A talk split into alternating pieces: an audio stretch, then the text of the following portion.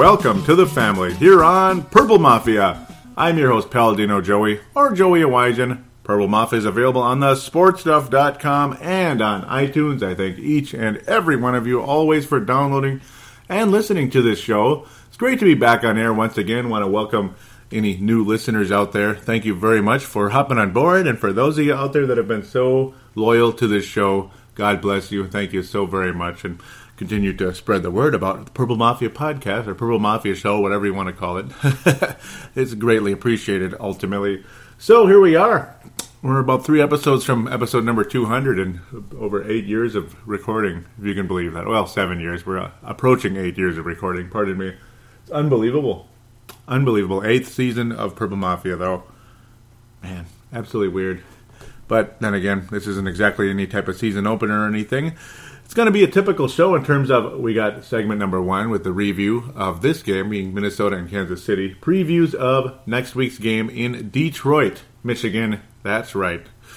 It's Ford Field now. That's right, Ford Field is not the Silver Dome anymore. And segment number three, fan interaction. Always greatly appreciated those of you that do include yourself into this show. Couldn't do without you guys, really. I mean, then again, it's like sure, I can record the podcast without fan interaction, but it just wouldn't be the same, you know? It just wouldn't. It's, it's wonderful to know who I'm talking to, at least some of you. So let's get on with this one, shall we? Minnesota hosts the Kansas City Chiefs, and as I did predict, the Minnesota Vikings won the game, but it certainly wasn't nearly, nearly as high scoring as, as probably anybody expected. Quite a grinded out, boring first half of football, to be honest, even though the Vikings were winning 10 to nothing still awfully boring, and the Chiefs were still very much within striking distance as long as they could hang on to the either hang on to the football or get a freaking yard. You know, like go go forward one yard when they need to when it's third and one or fourth and one or whatever it was. Rough game overall for both teams, to be quite honest.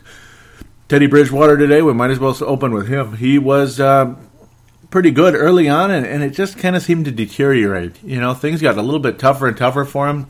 He had an interception early on after a wonderful completion to Jarius Wright and another one to Stefon Diggs, who was a feature presentation of this show, to be quite honest. Man, oh man. Um, nice, really cool to see the fact that you can have Jarius Wright and Stefon Diggs leading the way for the Minnesota Vikings at wide receiver at the same time.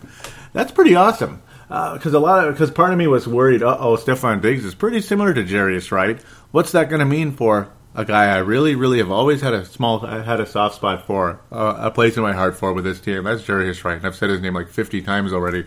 Um, but then you have a guy emerge like Stefon Diggs. Huh. Huh. I mean, my goodness. So I'm already sidetracking before I even get to the wide receivers. Almost out of stick with them, but no, Teddy Bridgewater, during the course of the game, again, like I said, deteriorated a bit. Unfortunately, throwing an interception late in the game, and it looked like it was going to be what a lot of us would like to call the dagger drive. And then here comes Kansas City down the field. Yeah, I mean that that was kind of the situation with him. Comparatively, Alex Smith was Alex Smith. I mean, he was Alex Smith, wasn't he? Pretty much. Fairly accurate, completed some passes. You know, his yardage was good, but that was in the second half. The first half, the Minnesota Vikings, to compared to the Kansas City Chiefs, on offense. It was an absolute joke. And in the second half, it was kind of the other way around until like the final drive. Oh, goody. wow. I mean, mm.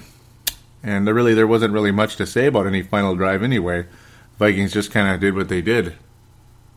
Only one touchdown pass from Teddy Bridgewater, and that was about midway through that second quarter, hitting Kyle Rudolph. So a guy that, uh, so he's no longer a uh, urban legend. He's he's there. He's catching touchdowns, at least one second touchdown of the season for Kyle Rudolph. He's a nice touchdown guy, you could say, a guy you could throw to in that situation, but still a bit of an urban legend with only two catches, nine yards ultimately on the day. So let's just get to receivers, shall we?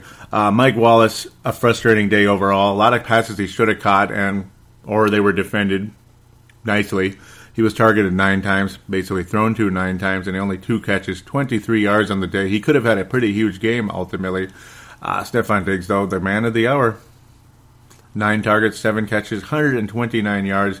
No touchdown, unfortunately, but those were ultimately big plays down multiple drives that helped the Vikings win the game, or unfortunately led to an interception in the end zone early on. Jarius Wright's big play of the day was very early, a 52 yard grab, uh, 52 yard catch, and go at about an extra 20 yards after the catch, after a 30 yard pass overall. A nice connection from Teddy Bridgewater. Really cool to see that there is uh, a really nice chemistry going on with these guys. Stefon Diggs and Jarius Wright, along with uh, Mr. Teddy Bridgewater. Nice to see some chemistry going on with them. Another notable of the day, really nice to see Blair Walsh make all of his kicks, including a 45 yarder on a windy day in October. Outside, of course. Not bad. Not bad at all. And what a beautiful day today really was, ultimately. Beautiful day. A, a little bit on the chilly side, but a beautiful day if you were at the game or just outside during the game, like listening to it on the radio during halftime or whatever, like me. during halftime, I went outside because I have to. Doggone it. Um, not really a whole lot of details in this game that that make you just say wow. More of just it's nice that we won the game, I guess. I mean, we were able to hang on to the lead, and Kansas City kind of it seemed like they didn't really want to win. it seemed like they really didn't. I mean, they're one and five now. The Vikings are three and two, so we're still in the playoff hunt. Kansas City, all intents and purposes, pretty much done. Most likely, and of course, no uh, Jamaal Charles. He was injured uh, in between shows here because I was off during the bye week. He got injured last week against the Chicago Bears. And ACL, that's his second of his career. That really sucks. Fact, of, especially when you consider the fact he's already the leading rusher in the history of the Kansas City Chiefs. When you've had such nice names there at at running back, but unfortunately their time with the Kansas City Chiefs, namely Priest Holmes, was not all that long because he was already a veteran uh, running back at the time. He was already about 30ish when he started to reach his unbelievable peak and had an unbelievable couple of years there but um, it was short lived. Jamaal Charles has really been a franchise carrier for a franchise that has not been all that good for quite some time. Lots of promise coming in with Andy Reid and all that, and they had a, they made the playoffs right away, their first year with him, and now, mm mm. And now you're starting to see what Andy Reid, uh, the, the the negative side of Andy Reid and it's like for the, the longest time you looked at him as a guy who was good in the regular season but couldn't really win the big one in the postseason, a la Dennis Green. Now you see a guy who isn't good in close games either, a la Dennis Green. Go ahead and attack me with that one. I'm sure most people listening to this show that were around to watch the Vikings when Dennis Green was the head coach would agree with that. Terrible in close games.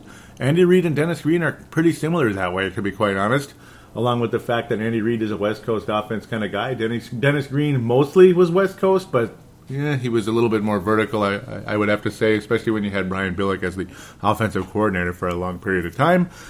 Getting off track again, what a surprise. Mm. I'm gonna get back. I'm gonna get back to Stefon Diggs here first before I talk about the defense. Or nah, let's get to the defense and come back to Diggs because he's he's just man, um, Mister Everson Griffen out with illness.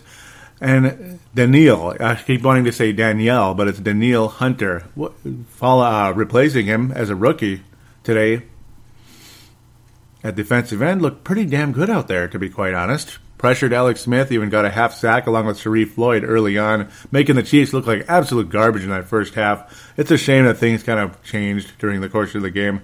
Eric Kendricks Mm, Eric Kendricks, boy, he looks really awesome, doesn't he? Led the team with 10 total tackles. Nine of them were solo tackles. He was fantastic throughout the entire day, pressuring not only the quarterback but the running game, making huge stops along the way that would save the Vikings in, in short yardage situations. Tackles for loss.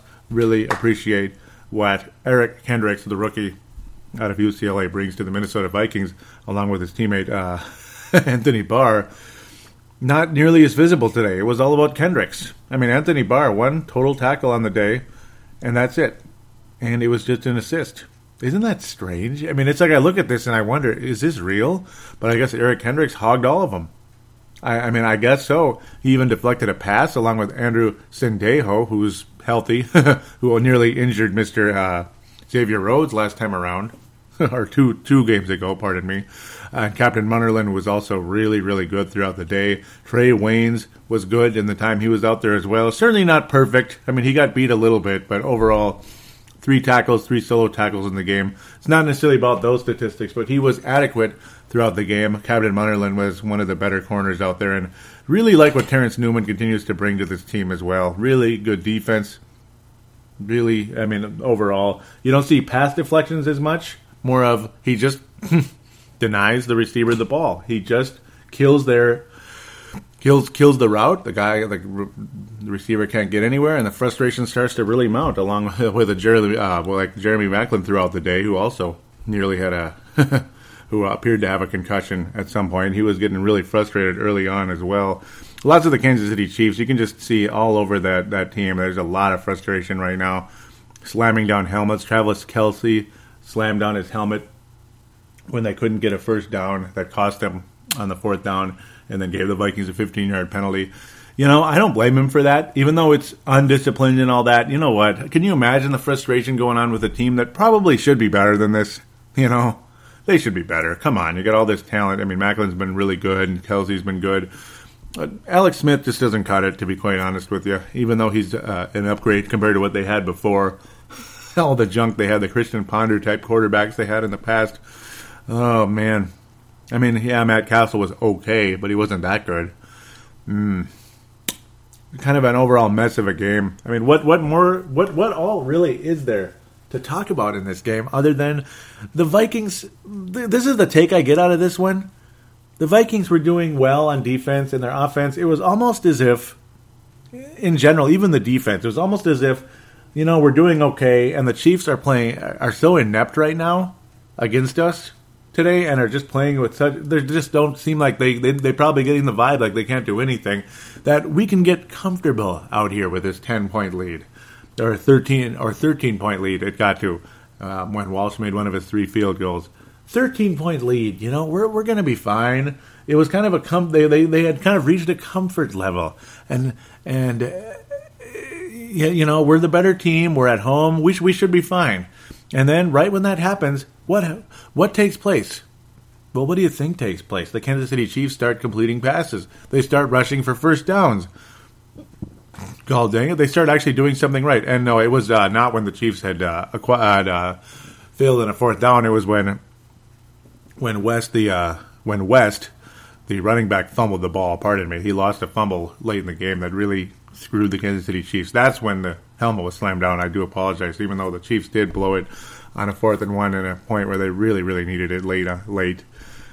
that was where I think the Vikings got extremely comfortable. Like the Chiefs, they can't score, and it seemed like right after that drive, when the Chiefs were way down in the Vikings goal line, after Kelce had had a huge reception. After that, it's like the Vikings got comfortable, and then the Chiefs got comfortable too in a different way, and they started completing passes and doing what they needed to do, and their defense continued to take advantage of. Uh, an offense that wasn't doing all that much. And Adrian Peterson had negative yards in the first half and started to pick up in the second half and amazingly wound up with 60 because of a very strong second half and the fact that, well, in order to run the clock, you have to run the ball, and Adrian was adequate at that.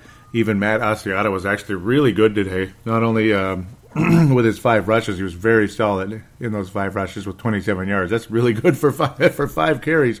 But he also made a very uh, nice catch and go late in the game, an eight-yard uh, catch. Uh, well, it was ultimately about two yards away, and he scampered, powered to six more, which was really, really important. Put the Vikings at, at third and short, I believe, at the time.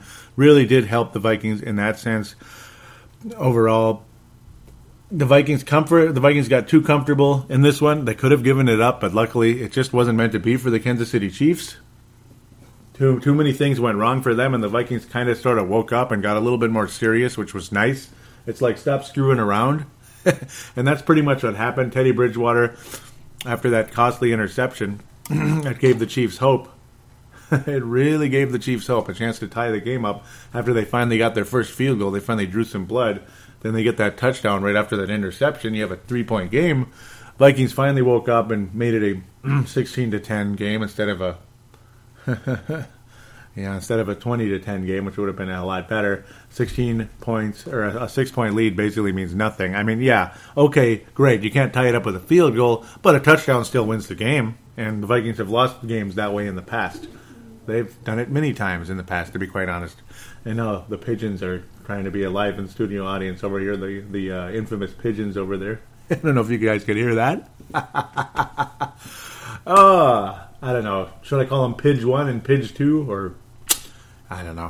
I guess you gotta just laugh at that situation. I mean, what else are you gonna do? Freaking pigeons. God. pigeons. Pigeons, really? Pigeons? Anyhow. Sorry. Uh, this wouldn't be Purple Mafia. It wouldn't be a Paladino live production if if there wasn't some kind of goofy thing in the background and something to laugh at. You know, why do we got to be overly serious anyway? The Vikings won 16 to 10 against the Kansas City Chiefs today in TCF Bank Stadium. This isn't Super Bowl Sunday, and even if it was, you gotta you gotta put your feet up a little bit, right? I mean, is this is this radio or is this military radio? You know, are, are we talking about the the the Japanese coming and, and okay, let's leave that alone. Let's please leave that alone for the time being, anyway. yeah, right. Uh, boy, and it's it's just yeah, it wasn't the most exciting, the most watchable game of all time, but there were good plays along the way. And again, Stefon Diggs, Stefon Diggs. Let's come back to him now. Now that I've talked about the defense, and I've probably already rehashed Stefon Diggs enough. But I better make this statement now. I mean, this guy, and yeah, you probably already saw it in the show description anyway. Damn it, I like spoil things too much in that show description, don't I? But um, Stefon Diggs has gone from a fourth round pick that looks like a nifty little pick. Hmm, he might be an, he might be an NFL receiver, not just a special teams guy. At first, I saw, okay, let's start off with special teams. He could be a factor, and and then he might actually be an okay receiver too. Let's let's see. Let's let's get this straight. Let's see. He's a he's a he, he's good at special teams and he could be an okay receiver too. Then what happens to Jarius Wright? Because he's kind of a small type of guy also that can catch uh, long passes on occasion, unlike Percy Harvin, who could only catch uh, up the middle. I, I, know, I know, that's a mean thing to say, but it's true. It is true. If you watch the games, it's true. Jarius Wright's more versatile that way. Um, but what happens to Jarius Wright? I mean, that's that's not good.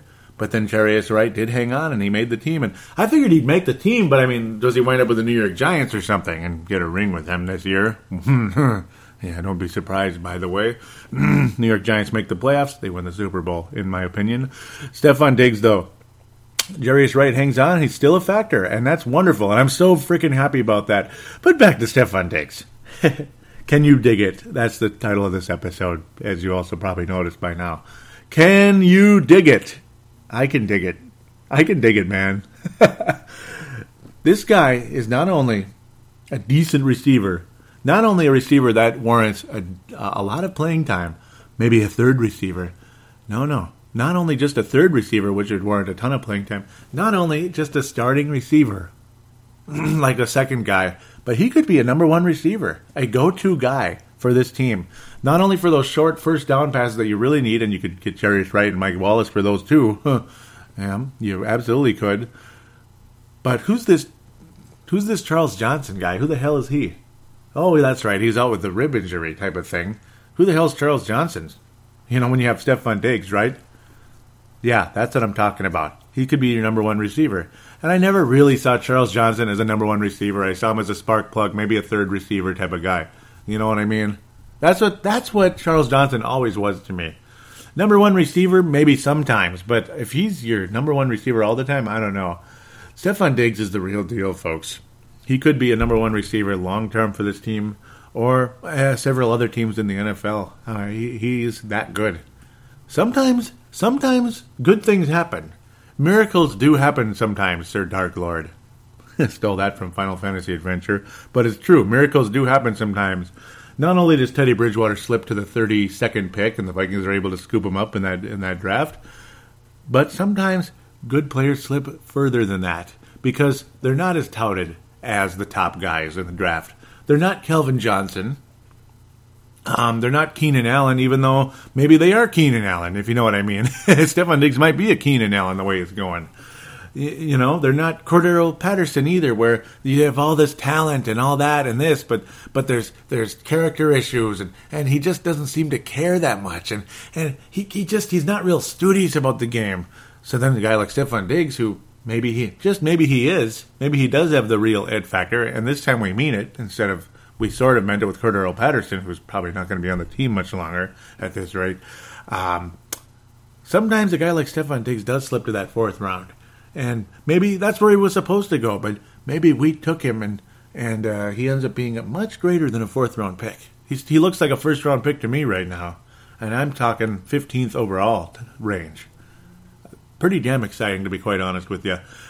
Am I overdoing it? I, I don't think so because other people in this town are saying the same thing, and I'm not riding their coattails at all because I saw what I saw, and I was thinking that the whole time out there. This is a go to wide receiver for the Minnesota Vikings long term. There it is. Boom. Okay, so shall we jump right into the the weekly awards? Might as well because as climactic as the end tried to be, it wasn't that climactic. You know, the, the, Kansas City offense just didn't get the job done, and the Vikings were able to get their cute little field goal, and then the Kansas City offense didn't do anything. Vikings got the ball back, ran the clock out. There, there, there's your climax. Okay, if that's a climax, I'd sure hate to see the building action or the aftermath.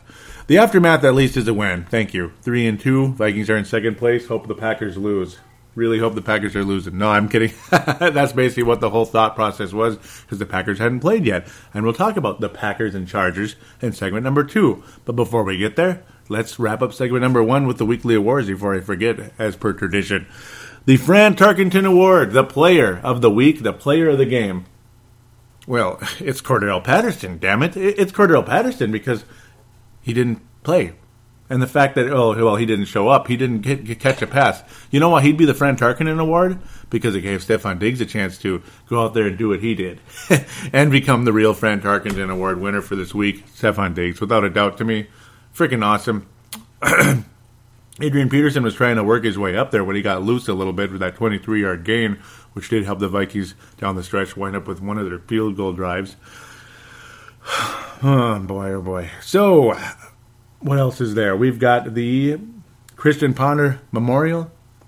Well, um, it's Cordarrelle Patterson. He's just a non-factor. I don't know. Do I have to give it to him every week? I, I, I guess so. You could almost say it's Andy Reid too, because he's just not that good. But he's not as good as, as advertised. You know, he's just he's just not that good. I guess. I mean, he's good sometimes, but he's not good in the big moments. Is he? Big games, big moments in even in regular season games that aren't aren't like a huge huge thing. But then again, they kind of had to win this game today to stay alive. Um, but we appreciate that. Thank you, uh, Andy Reid. Thank you very much. Uh, I mean, I guess I got to give it to Cordarrelle Patterson. Just he, he, can't beat out a fourth round pick. He can't beat out another fourth round pick. Do you realize the top two receivers for this game were fourth round picks? Stefon Diggs and Jarius Wright. Boom. Draft your wide receivers in the fourth round. You don't have to give up a first round pick for your wide receiver. Because look what happened when the Vikings gave up a first round pick for a wide receiver, especially when they gave up a package to get that first round pick from the New England Patriots. Because doggone it, we fleeced the Patriots, man. Patriots are wincing. The Patriots are never wincing. Ever. The, Patri- the only time the Patriots wince is when somebody gets a last second interception that just somehow, some way, get in a Tom Brady's uh, passing lane, get that interception at the last second of the 2006 AFC Championship game. That's about the only time they're winning. Uh, that's about it. Or when the New York Giants show up in the Super Bowl. that's the other time. That's about it. But it's not not during a draft or a trade. Not not really often. so there you go. Christian Ponder Memorial goes to Cordarrelle Patterson. Urban legend ultimately is um why why did the Vikings kind of stop playing, and why isn't Mike Wallace suddenly catching passes? I mean, that's kind of an urban legend for me. Targeted nine times, he only won it with two catches. Kind of weird. Like, why was he having such a hard time out there? You'd think he would have had a big game, but well, it happens. I mean, luckily things came around. Hopefully, Teddy Bridgewater can uh, get rid of the turnovers. There we go. There's your urban legend. Nine straight games. Nine straight games. The Minnesota Vikings have turned the ball over. That's a lot of games consecutive with a turnover. So I know turnovers happen in football. They're very common, but you should have at least one game where there's no turnovers, right? I mean, nine in a row, that's a big number. So there's an urban legend. That's getting kind of big, along with Cordarrelle Patterson. But I don't know, I can only mention them so many times before it gets to be too much. So, yeah, it'll it will go with the whole turnover bit. End of segment number one. Wasn't that fun? I mean, I enjoyed it. I hope you did. It was a little goofy, but the game was kind of goofy too, and so is everything. I mean, everything's goofy. Two for fourth round picks being as good as they are. And you know what? Why do you think I value fourth round picks? Because there's always talent down there. There's always talent down there, man. And these two guys, Stefon and Jarius, are absolute reasons why the fourth round pick is valuable. Absolute proof to it, anyway. So, with that, We will take a break, come back for segment number two, NFC North Roundup, and well, you can basically merge it together with the Detroit Lions. It's going to be a little bit easier this time around. We'll talk about why right after this.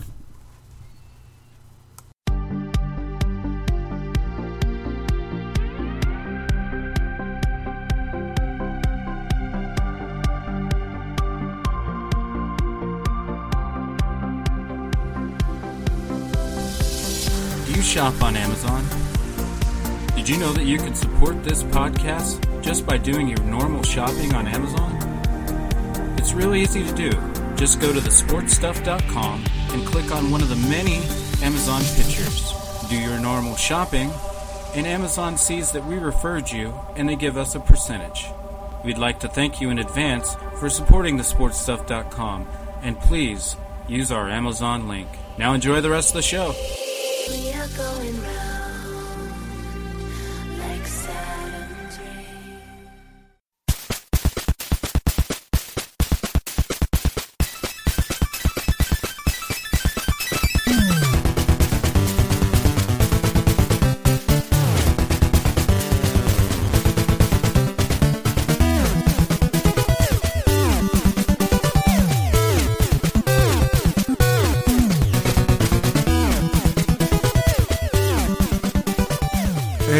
Are back here on Purple Mafia, segment number two. Time for some NFC North review and, well, in this case, Detroit Lion preview. But luckily, like I was saying at the end of the last segment, as we're wrapping things up, we can merge things together in this one because Detroit and Chicago played each other, and we play Detroit next week. So definitely going to be a lot easier this time around. Only two games basically here, and one that just ended. And the Green Bay Packers are six and zero. Oh. San Diego made it awfully interesting after going down 17 to 3. I mean, it looked like the Packers were just going to roll over that club, but then Philip Rivers getting a touchdown at the end of the half, or making a touchdown pass to Dontrelle Inman at, right at the end of the half, on a short gain, of course, at the goal line. Not the way you want to end a half for Green Bay, and you know how that can always change momentum, and it did, because then Philip Rivers and Ladarius Green connected for a 19 yarder to make it 17 17. So just like that, San Diego Chargers went from a 14 point deficit to a tie game, but then unfortunately things went back Green Bay's direction, and that was all she wrote after Aaron Rodgers uh, completed a drive to James Jones, making it 24 17. Very frustrating indeed. San Diego just couldn't really get much offense after that. They managed a field goal when they probably could have gotten more than that. And a guy named Josh Lambo in Lambeau Field, that's the field goal kicker for the San Diego Char- Chargers. I almost called them the Padres, but San Diego Chargers. Able to get that a drive that could have been a lot more promising in favor of the Chargers, and it's quite unfortunate, but made it 24-20. Chargers still needed a touchdown to take the lead, and ultimately Green Bay would add another field goal late to make it 27-20. The Chargers did get all the way, all the way to the goal line, and they had they had first and goal and they couldn't get it done. They just couldn't get in the end zone. It was quite unfortunate. Uh, Philip Rivers overthrew a guy, not necessarily because it was a bad pass, but because he was avoiding an interception that would have ended the game right there, right then and there. Then there was a handoff that just didn't get anywhere, and then Rodgers had his uh, Rodgers, and then uh, Philip Rivers had his pass knocked away looked like a sure touchdown to Woodhead that would have tied it up and we would have been going to overtime and would have delayed my recording this segment a little bit because I wanted to get things going here. Um, but ultimately, the Green Bay Packers prevail on that. It ends that way, and quite unfortunate for all of us here in Minnesota. That would like to see the Packers lose once in a while. I mean, it would be really nice. It really would. Um, Aaron Rodgers did not have the greatest game ever in, in terms of accuracy, but overall, just over his uh, quarterback rating still wound up about 108. Only 55%, but 108 with his two touchdowns, no turnovers. Just overall stellar performance, 255 yards. But speaking of stellar, Philip Rivers, who, for whatever reason, his quarterback rating much lower because he attempted so many passes. 503 yards against that Green Bay uh, defense, yet just couldn't get it done at the end. Quite unfortunate because San Diego is the kind of team that tends to overachieve at times when they go against a good team. They tend to do something interesting, but Green Bay looks like a team on a mission right now, ladies and gentlemen, and that sucks. They're six and zero. Oh. when you start getting into the six and zero range, that's getting real serious. I mean, you don't see six and zero very much. You, you really don't. I mean, teams don't usually stay undefeated that long. Maybe I could bounce around here a little bit. Denver, amazingly, is six and zero as well. Before I get to the uh, the preview and all that, I might as well look at some of this. Some of the yeah, there's a lot of undefeated teams right now, including the New England Patriots, who are four and zero, going up against the Indianapolis Colts, and that that hated rivalry per se. The Colts really haven't been living up to the hype this year, though, have they? What what is their record right now? They're three and two. They're still miraculously leading that South South Division in the AFC. They win tonight. They're four and two. They're pretty much got that division wrapped up already. The way things are going over there. Uh, Denver six and zero. Their toughest opponent in that division is San Diego, and they're only two and four. Kansas City and Oakland. Yeah, Cincinnati six and zero. If I didn't mention that already, Pittsburgh's four and two. The Jets are four and one. Seem like the whole AFC East has already had the bye because it seems like a lot of them are have not been playing. I, I tend to just kind of bounce around the league a little bit, so bear with me. I mean, I, I enjoy doing it. It's interesting. Hopefully, you guys like that as well. Uh, Denver almost lost to Cleveland today. I feel for you, Vince. Vince Germano out there, Courtside Podcast, and close friend of mine. We've been on Timberwolves Explosion and all that. I mean, it's so fun. And of course, Showtime and T Wolves. Oh, so much fun to do that show with him. Love you, Vince, out there, Australian Laker fan and Cleveland Browns fan. Kind of stark contrast there between those two franchises, but I would have loved to see uh, Cleveland beat Denver. I, I have no real fandom of Denver, and I hated the cheap way they beat the Vikings last time around.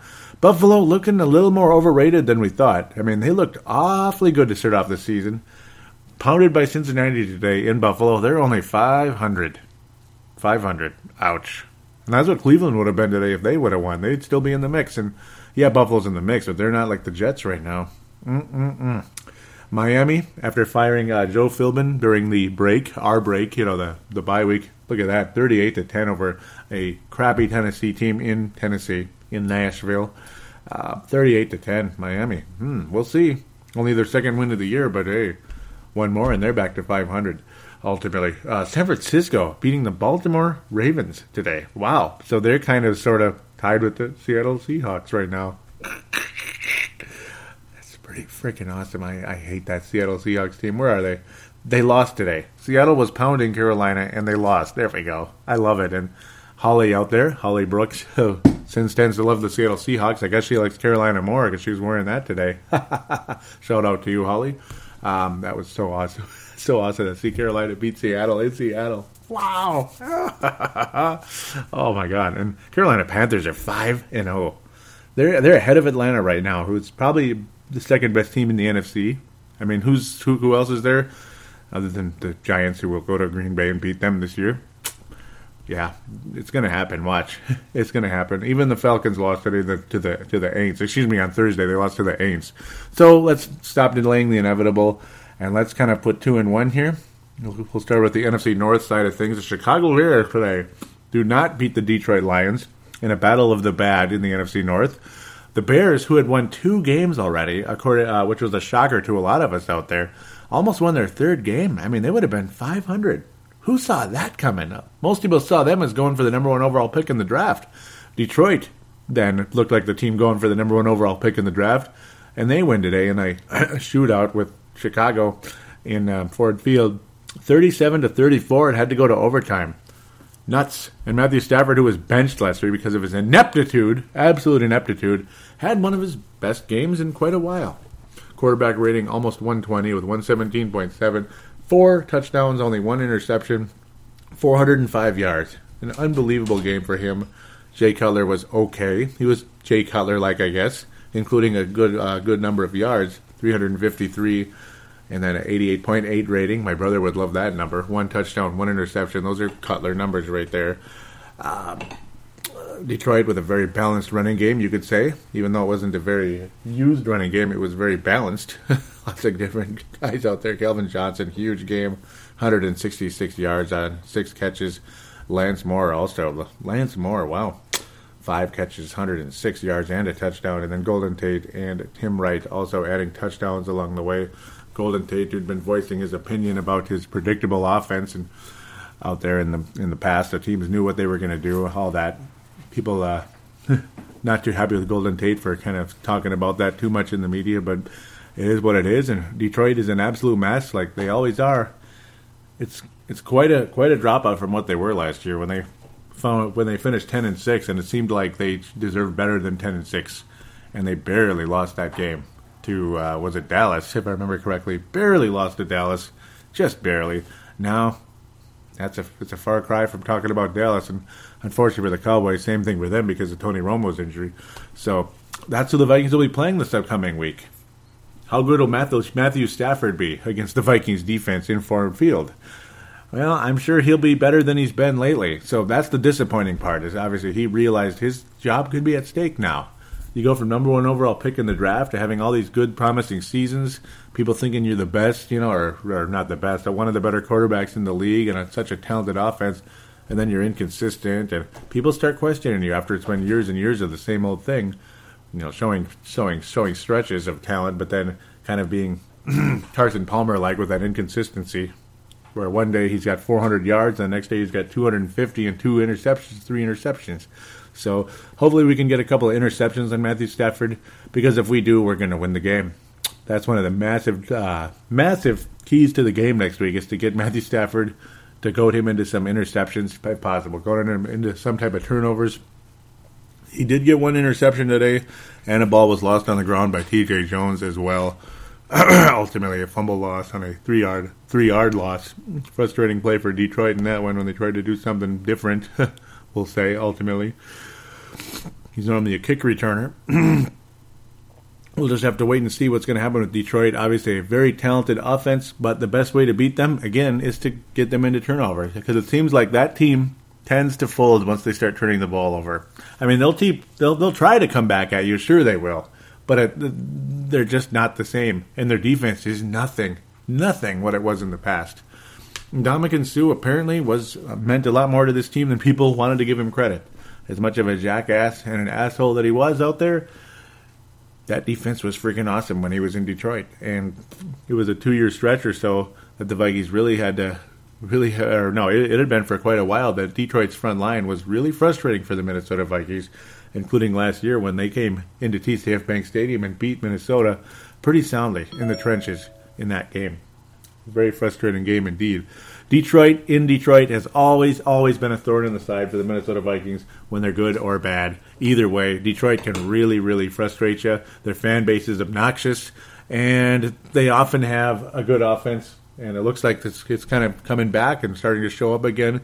And they'll be playing a familiar foe like they did this week. They tend to come, they tend to wake up more for these divisional games. They'll go out to San Diego, get their butts kicked. They'll go to they'll go to Philadelphia, get creamed, and then they'll play Chicago or Green Bay and frustrate the hell out of them and almost beat them. And in this case, they did beat Chicago. They almost beat Green Bay earlier this year. So it's going to be an interesting test for the Vikings. If they can come out of this one four and two, they'll be looking awfully pretty, and the Vikings will be in sole possession of second place, which we are right now. But it'll feel a hell of a lot better being four and two instead of three and three. You go from a winning record to a losing record. That's a big, big, big two game stretch there. Two game, uh, two game swing for the Vikings in this one. We all know the Detroit Lions, who they are. We know them so very well.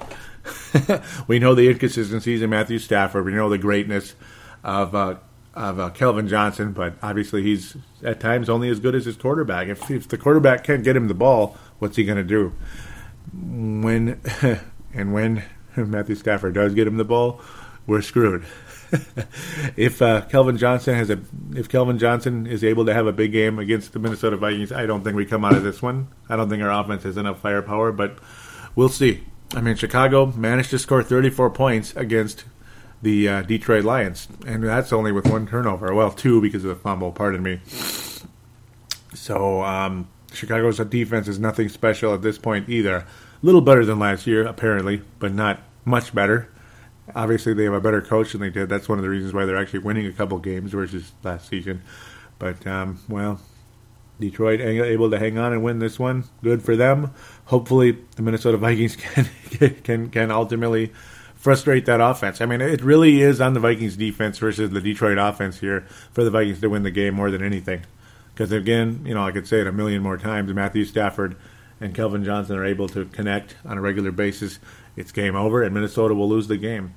But with that said, I think the Vikings defense will come back and will do a good job against the Detroit Lions. I think the Vikings can win in Ford Field this upcoming week. I think that team is a mess. I think they had their little rebound, and we're happy for them. I think the Vikings are, are able to win in a pretty close game. They'll frustrate Matthew Stafford into something, maybe just a wild incomplete pass at the end, kind of like kind of like how the Chargers and Packer game just ended. I see Stafford throwing two interceptions in the game. Maybe it's the Anthony Barr and, and uh, Harrison Smith type of uh, combination.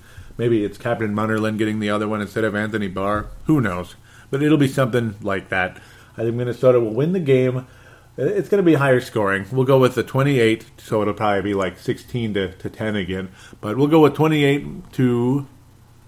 Uh, we're going to go with 28 to 24. Pretty close game, higher scoring. 28 to 21. 28 to 21. Minnesota will beat the Detroit Lions in Ford Field, and we'll be very, very happy indeed when it does happen. so we'll leave it at that. Minnesota comes out 4 and 2 with a 28 to 21 victory over the Detroit Lions. 28 24. I'll go back with that again. All right, so we'll get to the fan interaction right after this.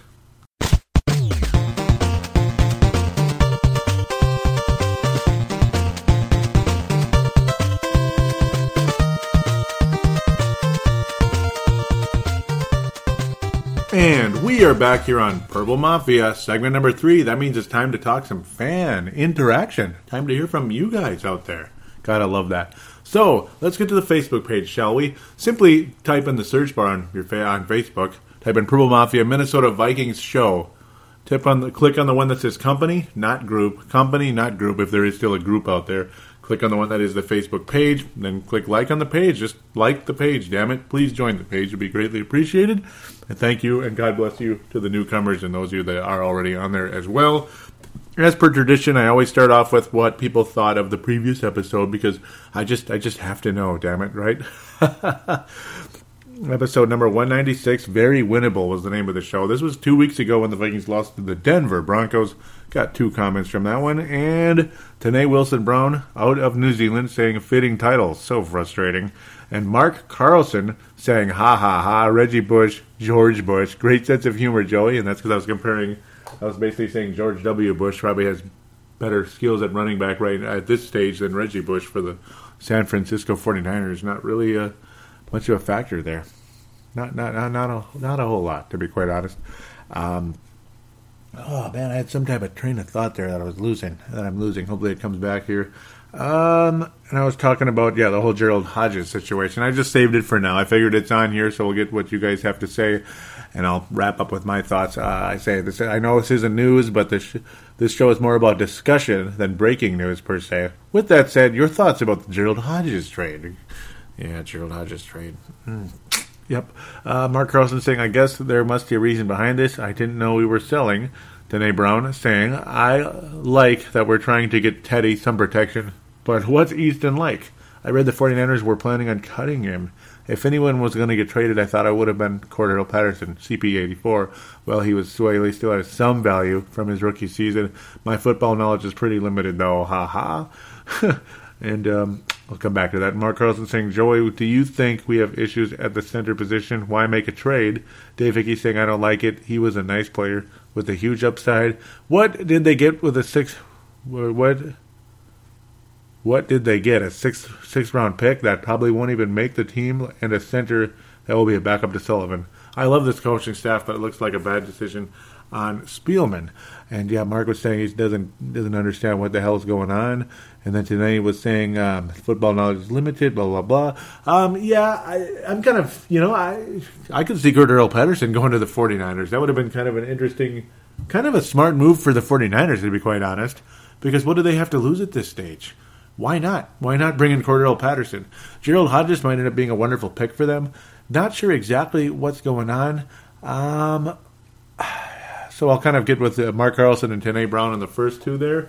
Ultimately, um, yes, and Gerald Hodges was traded for a sixth round pick and uh, Easton, a center from the San Francisco 49ers that I know very little about. He was a backup that Tanae was saying, yep, they were, they were looking to cut him possibly. Um, it sounds like Gerald Hodges just um, wasn't very good in the locker room, I guess. I mean, maybe he wasn't studying very much. He wasn't really much into film. I don't know. I, he looked pretty good out there, and he even won a starting job. So I don't know. Something must have went badly awry. Like maybe he did something that Coach Zimmer didn't like, and maybe Coach Zimmer corrected him on it, and there was a huge blow up. Like Hodges went from like, okay, sorry, Coach, I'll, you know, I'll, I'll learn from this to basically maybe, maybe uh, leave me the f alone. I know what I'm doing. Maybe it kind of went that far. Kind of like somebody at work that I that I'd like to remain, nameless. Who once they got signed off on their job See, at first they were kind of like, okay, okay, okay, okay, but they were kind of annoying to they were kind of annoying to teach as well because they'd ask the same stupid question 950 times, and then next thing you know, once they're signed off, they're the expert, and you need to listen to them because it's their idea now. We need to listen to their ideas because they're as expert as everybody else. Bullshit, bullshit, and maybe it was something like that with Gerald Hodges. I don't know. That's about what I could come up with, though. A difficult uh, guy to work with, I guess. I mean, because he was looking semi good out there, and trust me, that coworker doesn't look good at all at the in the field. Maybe, maybe decent, but eh, uh, let's just say if they if their work pro, work uh, work uh, uh performance was uh, comparable to the NFL, mm, they'd be lucky to be on the second team. Mark Carlson. Yeah, on to where uh, do you think we need a center position? Yeah, I was wondering if that meant Sullivan was it was a more serious situation with him too. Could that have something to do with it? I don't think so. It, it doesn't sound like it. Yeah, he's just out until week eight, I guess, unfortunately, and we're almost there already. Week seven's coming up, so wait, what week are we? Yeah, yeah, yeah. It'd be it'd be week seven. We're we're five games in, but six weeks in. Uh, Dave Hick, you're saying he didn't like it. Blah blah blah. Six round pick. Well, uh, you know, good point there, Dave. But at the same time, at the same time, take a look at uh, John Sullivan and look up what what round he was drafted in. He was drafted in the sixth round. What uh, what was Matt Birk drafted in? He was drafted in the sixth round. So back to back centers were drafted in the sixth round that ended up being starters and even pro and even made multiple Pro Bowl appearances for at least this franchise, who's pretty proud of the center position when you add in Mick Tingelhoff, who's just been elected into the Hall of Fame, and you throw in Jeff Christy, who was pretty damn good in the nineties. So and Tom Brady was a six round pick too. Okay, yeah, I mean we all know that, and a lot of six round picks don't pan out. Um, some do, some don't. Uh, I wouldn't dis I wouldn't disvalue a six round pick though. I mean you, you never do know. Fourth round picks are really really nice to have. Like I talked about quite a bit already today. I almost got a call today the fourth round pick show. so I mean no don't don't uh, don't discard that six round pick that quickly. But at the same time, Gerald Hodges looked like a starter. I don't know. I mean, it depends on just how hard he was to deal with. There's no way for us to really know. I suppose more will come out in the course of time. Sometimes it comes out, but sometimes you have to wait like a year for it to come out, and that's the annoying part. Um, I'm going to check in the in-game thread. I usually don't read in it, but sometimes I do. Um, oh yeah, because because I took too long to get it going. Uh, yeah, after this is all after the. This is mostly after the. Um, yeah, this is this is mostly after like the in-game conversational type stuff. Justin Mayor Henry out of Colorado was saying, "Nice to see Walsh is actually kicking well today," and he did, and he made all of them, and good for him. And he made a 45-yarder that ended up giving it a semi dagger. It wasn't a, it wasn't a very good dagger, but it was a good enough dagger, I guess, in this case.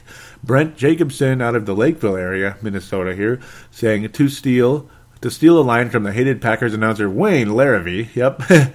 Larry uh, Robinson's fumble recovery is your dagger. Yep.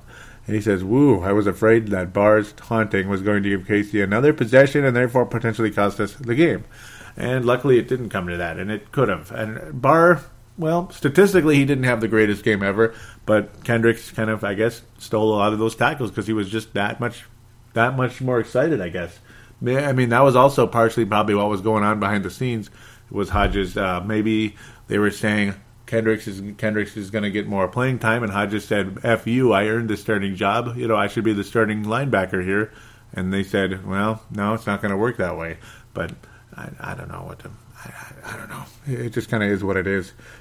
Hmm. Uh, but then again, Kendricks was starting with Hodges most of the time too, so it, it's all situational. This that something happened behind the scenes. Cedric Paulding said our defense is coming into its own. Great win, absolutely, Cedric Paulding, who is from Mississippi. I gotta click like on these. Damn it! What's wrong with me? Shame on me. There we go. Let's get some likes going. There you go. Little like, little love spreading. Dave Hickey was saying AP looks like shit. I have no idea how he got 60 yards when he when he even uh, when every carry I've seen he got two yards or a loss. Granted, I didn't see every play, but it was terrible. Thank God for Teddy, though. He is our quarterback of the future for sure, and I love Diggs. That spells the end for CP84. Probably, Dave. Probably. Uh, Mark Carlson is saying out of town, unable to listen via radio. Happy for the W. Sad I missed all the action. Oh, that's a bummer. And Mark Carlson or Brent Jacobson saying a win is a win is a win. Yep, yep, yep. Good deal there. And then now on to the overall post game thoughts, which that was already kind of merging with this anyway. Ah, ba ba ba. Justin Mayer Henry says, "Well, we won, so there's that." and Matt Emer out of the UK. Welcome back, my friend. Welcome back. Miss you very much. Really happy to see you on here. Really happy about that. Uh, he says, We are so lucky our D is good because our O absolutely stinks. It wasn't very good today, was it? Um, yeah, it, it was an overall struggle. It took forever for Adrian Peterson to get some yards, and it was the old you know the death Castle Castlevania three thing that I would enter in here, and I need to get that soundtrack that sound back in here. But it was the whole two yards in a cloud of dust type of sound effect. That's what I used that for. I actually got that idea from Paul Tunivers Caniff, who unfortunately moved to Seattle. Damn it the degenerate cheers for the Seattle Seahawks most of the time. Son of a gun. and no, I say that in in jest. I yeah, he's just the just the word Seattle and Seahawks, and it's just oh oh oh. oh. I mean, yeah, I hate Seattle so much. I almost kind of cheered for the Packers in the NFC Championship game, but that's a secret. I don't, I don't think anybody heard that, so please don't tell anyone. Todd Vandermay out of Indiana saying, ugly. Looks like Mr. Fumbles is returned. And yes, Adrian Peterson did fumble. He says AKA AP, and he isn't playing like someone who wants to get 2,500 yards, also need to finish drives with TDs, not field goals. That pretty much summed up the game in a lot of ways, other than mm, Kansas City was more ugly. They were they they just did not seem to have that drive, whatever it was. They just couldn't catch easy passes. I mean, there was a there was a play during this game where Alex Smith, it, was a short, so yeah, it was a third and like seven yards or something. It wasn't that long, but it wasn't that short either. It was a slant though that would have easily, they would have easily gotten two yards over, like two yards through the first down on a slant. The guy was wide open. I'm trying to remember what the guy's, which what, what his name was. Maybe I can screw around here. Ah, shoot. Damn it! It's not even loaded correctly. So whatever, whoever it was, I, I, I knew the name at the at the time. it's not too complicated, but he just he dropped the ball. It, it wasn't Maclin or any of them. Uh, I can't remember. It was disappointing though. For I mean, I felt bad for the Chiefs. I did. I, it was the kind of game where it's like they deserved better than they got down down the stretch, but I'm glad it didn't cost us, Minnesota Vikings. So thank God for that anyway. Okay, let's get to Todd, or excuse me, to um, Tene Brown saying, I like what I saw from Diggs. Yep, and the defense was really good. The rest of the offense really needs to step up, starting with the O line. And that's going to be an ongoing trend, my friend. Trend, my friend. Nice rhyme there. Uh, it's uh, the offensive line is a work in progress, and it seems like it's been a work in progress since the 80s. I mean, you know, seriously. Um, okay, no, maybe not. Maybe since the, the early 2000s, it's been a work in progress. Ever since it happened in 2001, August 2001, it it's never really, yeah, never really recovered from that. Other than I guess in 2002, when Matt Birk took over at center, it looked awfully good for a little while under Mister Mike Tice because that's that was his job. I mean, he was an offensive line coach. Doggone it. Uh, let's get to the visitor posts here, the ones that were not along my threads. Mostly uh, Ali uh, Sidikai saying, uh, posting a lot of articles up there. Throwback Tuesday, yep, that was really cool. I remember that game. Vikings beat the Chiefs 45 to 20 in 2003, and I remember that game well. Moss was unbelievable in that game. The Vikings were awesome. Great game indeed. I didn't even click like on these, and I do apologize. I'll start clicking now.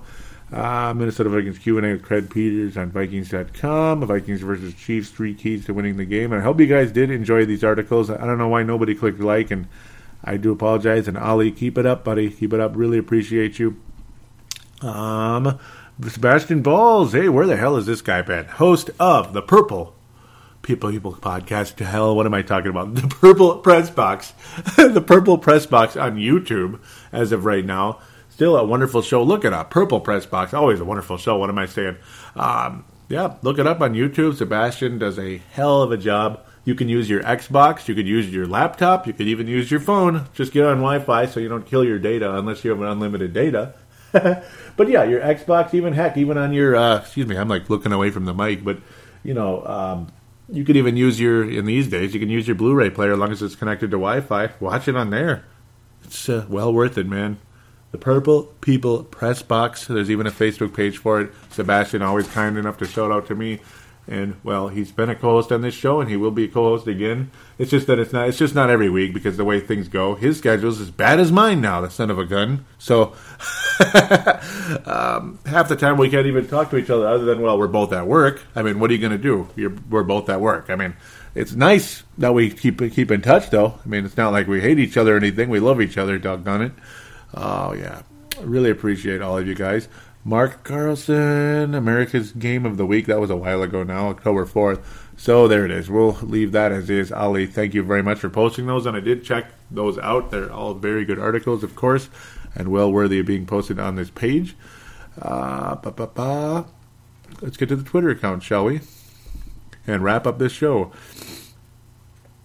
Malcolm, yeah, I better pick off from this because I feel so bad. Yeah, Malcolm gave me a couple tweets right after I recorded the show last time around against the Denver Broncos. He was saying, "Haha, I love it. I did a throw, uh, I did a throw a pick to Harrison Smith, and it took twenty about twenty minutes, but it worked. And yes, so he was hoping for that. And Malcolm is out of California. haven't heard from him since that, and I feel bad. I hope he didn't think I I just kind of phased him out of the show because I promise I did not. Why do you think I'm reading it now, Malcolm? Uh, he says Andrew Luck versus the Bengals playoffs last year esque. Yeah, um, and, yeah, and ultimately the Bengals right now though. Whew, well, they better start. They better win a playoff game this year. I mean, come on, Cincinnati, 1988. Yeah, okay, that year you went all the way to the Super Bowl and lost on the drive. You almost won that Super Bowl with that good defense and that good enough offense almost won the Super Bowl in 1988, but unfortunately for Cincinnati, Joe Montana was the quarterback of the 49ers, and that's all that mattered at the end of that one, regardless of how that game was uh, moving around. I don't know, was it Brave the Wild? What the hell? Da, da, da. Favorites, retweets, uh, follows. Thank you very much. If any of you actually listen to the show, if you're real or not, some are and some aren't. Uh, okay, let's go back to where I was. Bouncing and bouncing. Where are the notifications? What a mess. Damn it. Mad Martin, always a lot to say during the game. Lots of fun. What was he? okay, let's get to Deep Fry and Anthony. Uh, Antonio Fett. Antonio Fett and Deep Fry, a Bears fan. Antonio Fett, uh, also uh, Anthony Carlson, Mark Carlson's son, over in the East Coast at this point in time with his uh, military uh, duties over there, saying some Bears fans parked next to me. Should I let the air out of his tires or call a tow truck? I'll just do both. Look at this guy. And he and Deep Fry says you should write a note saying Packers suck. Hashtag bear down. And then Anthony saying I'm going to HR and tell him he's stealing stuff and drinking on the job. Ooh, burn, zing. Mm, and Mad Martin and I, most of it's in-game stuff, so I'm going to kind of bounce around. Um, this one's important though. Uh, Mad Martin, he, uh, this is Dave Martin out of the northern Scotland area way over there. He says, I want to see if Teddy is the future of this team. So, yep, with those deep passes that I was saying, hey, you know, he's been throwing those and he looks good right now. He says, what we want to see is the Turner playbook in action. And, yep, that's with those deep passes and such. He says, looks like our beloved GM struck gold in the draft mind with Diggs. Mm-hmm. Without a doubt. Ah, man, Martin saying with that with that KC secondary, our passing game should look good, but three out of a possible 14 points. Hope that does not bite us back. Yep. Mm, my fantasy football team. Da, da, da. Yep. Yep. And Mad Martin was afraid that we were going to lose the game 14 to 3 the way it was headed. Yeah, and it sure seemed that way. Dallas Deitzenbach was saying, I know, I'm a wreck. yep. Lots of frustrating back and forth. Um, okay, here we go. This is an interesting. This is where it's more post game uh, Dave saying, "So Denver was a moral win, and if we win win this, does that count as a moral loss?" And almost we because we, almost lost the game. At least we did win, as a lot of people would say. Oh man, trying to get this going. Yep, and the Chiefs had fumbled it away. The Purple Brit was happy about that. Mm, not much post game though, unfortunately. Here we go. Here we go. Mad Martin, Dave Martin saying a win, a win's a win. I just hope they learn from this mess of a game and can find ways to get better. Nothing to celebrate here. Yeah, just getting the win is nice. And Dallas Box saying I'll take a win no matter how ugly it is. So good points. Thank you very much. And this is one thing I was I was losing the train of thought of, and I got it back. Last show, I didn't pass out a gold star, and I do apologize. And I'll pass out the gold star for that show because it'll be a different person than this one. Last show, it was Dave Hickey, without a doubt. I, I think it was going to be silver star uh, to Justin Mayer Henry and bronze star to Brent Jacobson, and so that would be the previous show. So you guys are still getting your stars. so Dave Hickey got his first gold star of this season. Mark Carlson got the first gold star uh, on the first show for me. That was two games into the season already. But so the the gold star was in Iowa all last week. This week it's going to go to Tane Brown. How about that? Out of New Zealand, Tane Brown with his first Purple Mafia Gold Star. Congratulations, my friend. Purple Star, Purple Star, Gold Star to Tane Brown. Yes, sir, out of New Zealand. Great points, great conversation indeed. Mark Carlson with the silver. And I'm going to give Dave Martin the bronze back and lots of back and forth. Wonderful keeping in touch with him on Twitter. He is going to and always lots of good things to say and entertaining as well. We get back, we go back and forth the conversation. We don't argue; it's just conversation and it's fun, interesting, uh, and, and, and entertaining for each other. We we entertain each other basically throughout the game. uh, yep, Dave Martin with a bronze star because uh, you know it's terrible when I just focus on the Facebook and then uh, and it's almost like I forget. You know, hey, Twitter is eligible for a gold star, a silver star, and a bronze star, not just the occasional gold. You can get the bronze and silver too. It's good to pass those out as well, rather than up. Oh, if it didn't get, if they, nobody got a gold over there, screw that. We're going to give it over to. Uh, uh, on Facebook. So, so the gold is going to Tane out of New Zealand, bronze to Mark Carlson, and bron- uh, bronze over to silver to Mark Carlson, bronze to Dave Martin this time around. But Dave Hickey, though, with also some wonderful posts on here, and Brent Jacobson always does, and all those other guys and stuff. Um, yeah, uh, this time, no, it was Justin Mayer Henry got the silver. What am I saying? No, that was last week. Oh, I'm going crazy. Justin Mayer Henry got this over last week. This week it's. I'm losing my mind. Tane, Mark, and Dave. There you go. All right. So thank you all again so very much for listening to the show, and I need to get that that soundbite back as well. Doggone it! Need to get that on here. I thought I already had it, but no, I don't. We'll get that thing on here again. I want to thank all of you very, very much for listening to the show. I do think the Vikings beat the Detroit Lions and go to four and two. And if and when they do, second place and hopefully a postseason wild card to follow. Because I think winning the division looks utterly impossible right now.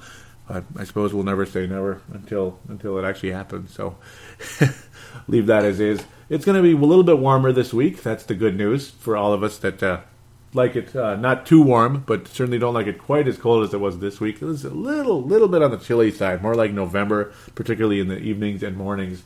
Let's get the let's get some October 60s back instead of that November 40s. So we'll do 40s and 30s type of nonsense. It's a little too cold, so we'll be enjoying that. Uh, enjoy that weather and then get that TV ready, get it ready to roll because the Vikings are on the road again uh, coming up in Detroit, Michigan.